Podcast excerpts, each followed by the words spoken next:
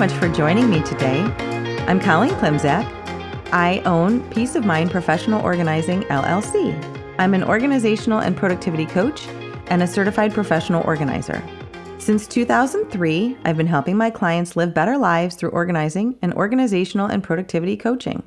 I support my clients and my community with coaching, in person and virtual organizing, my weekly podcast called Your Organized Life with Colleen Klimczak, a free weekly virtual productivity session called Finish Line Friday, a free weekly email newsletter, and regular content on Facebook and Instagram.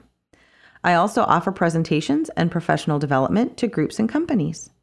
And coming soon, like hopefully in the next few months, I will be launching a membership circle to support my community with even more coaching and productivity content. On a recent call with one of my accountability partners, I was so excited to have this to share. And please don't judge me. I should not be so excited about this, but I am. My bank, the bank that has held my business bank account for almost 21 years now, starting long before there were smartphones and apps with which to make deposits, now allows business bank account holders to deposit checks via the app. I know this sounds so basic, and it is. I realize that. But about once a year for the last 10 years or so, I have asked the bank if I could deposit checks virtually. And because it's a business account, I've been told no.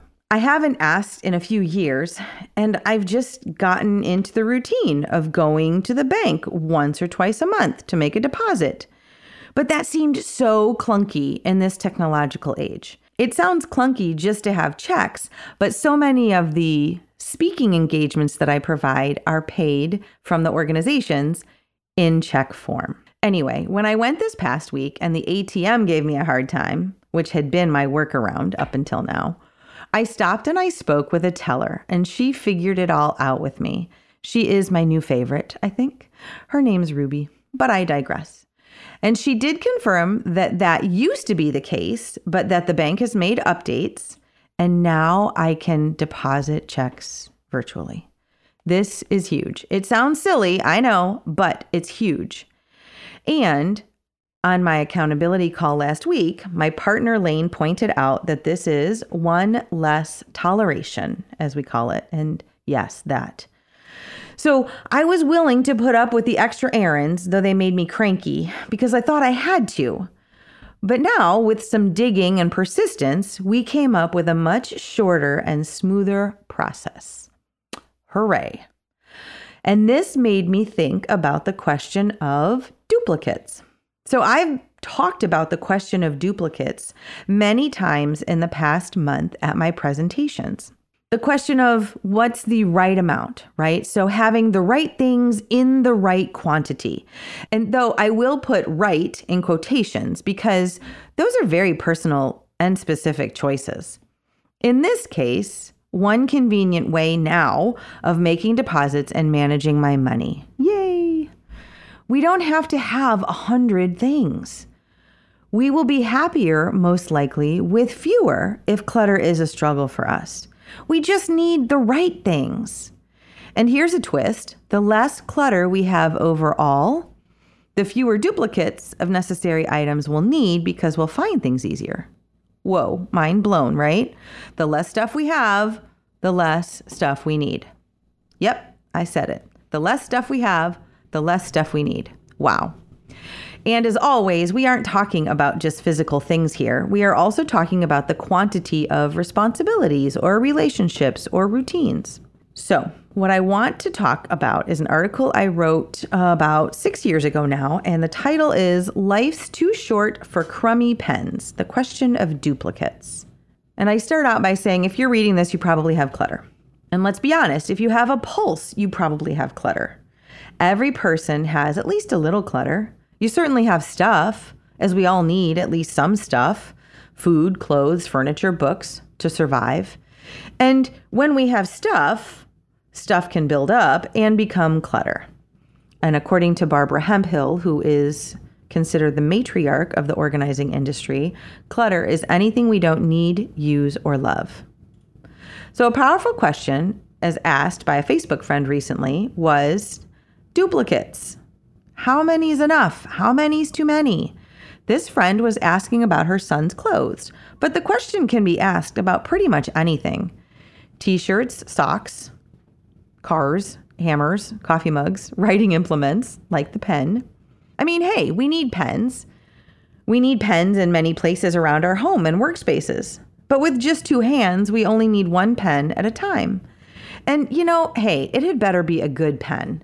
I have come to appreciate a really good pen. My personal favorite is a blue or black Pilot G2.38. Few things frustrate me more than reaching for a pen and coming away with a broken or dried up or wrong color pen.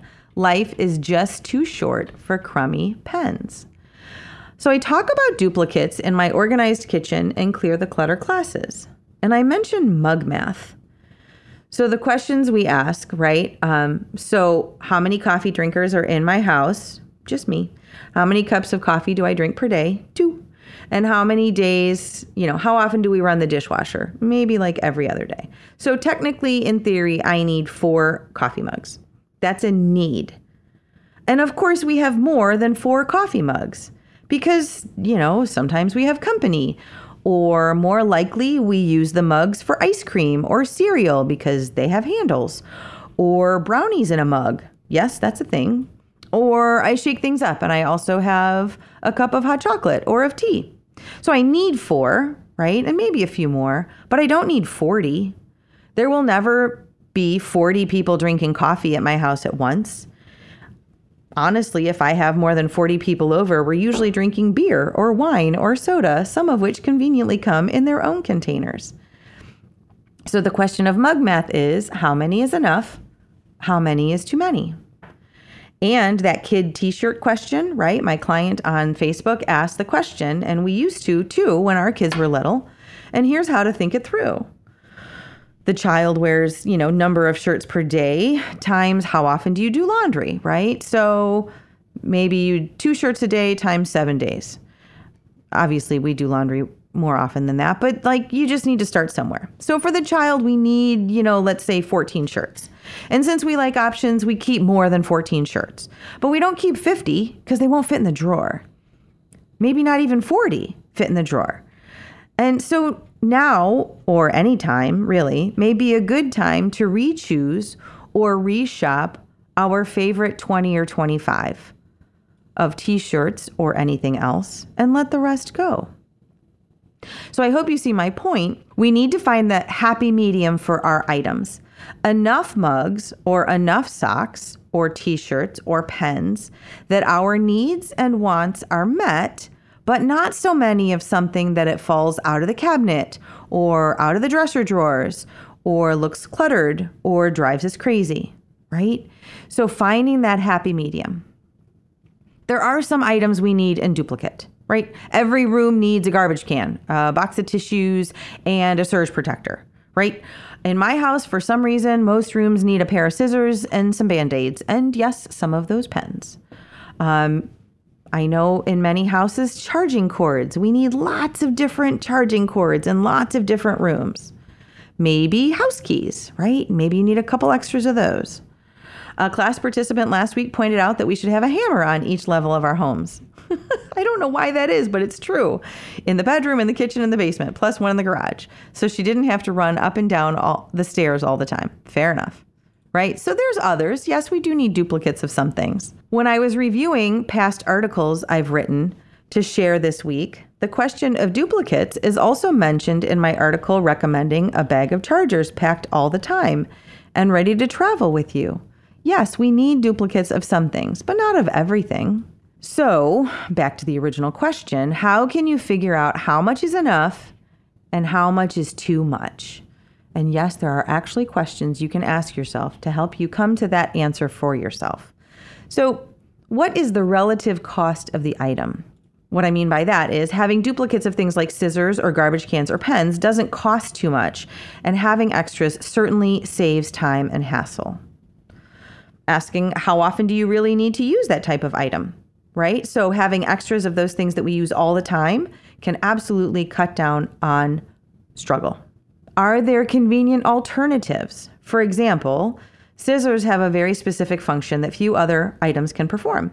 However, anything can be a bookmark.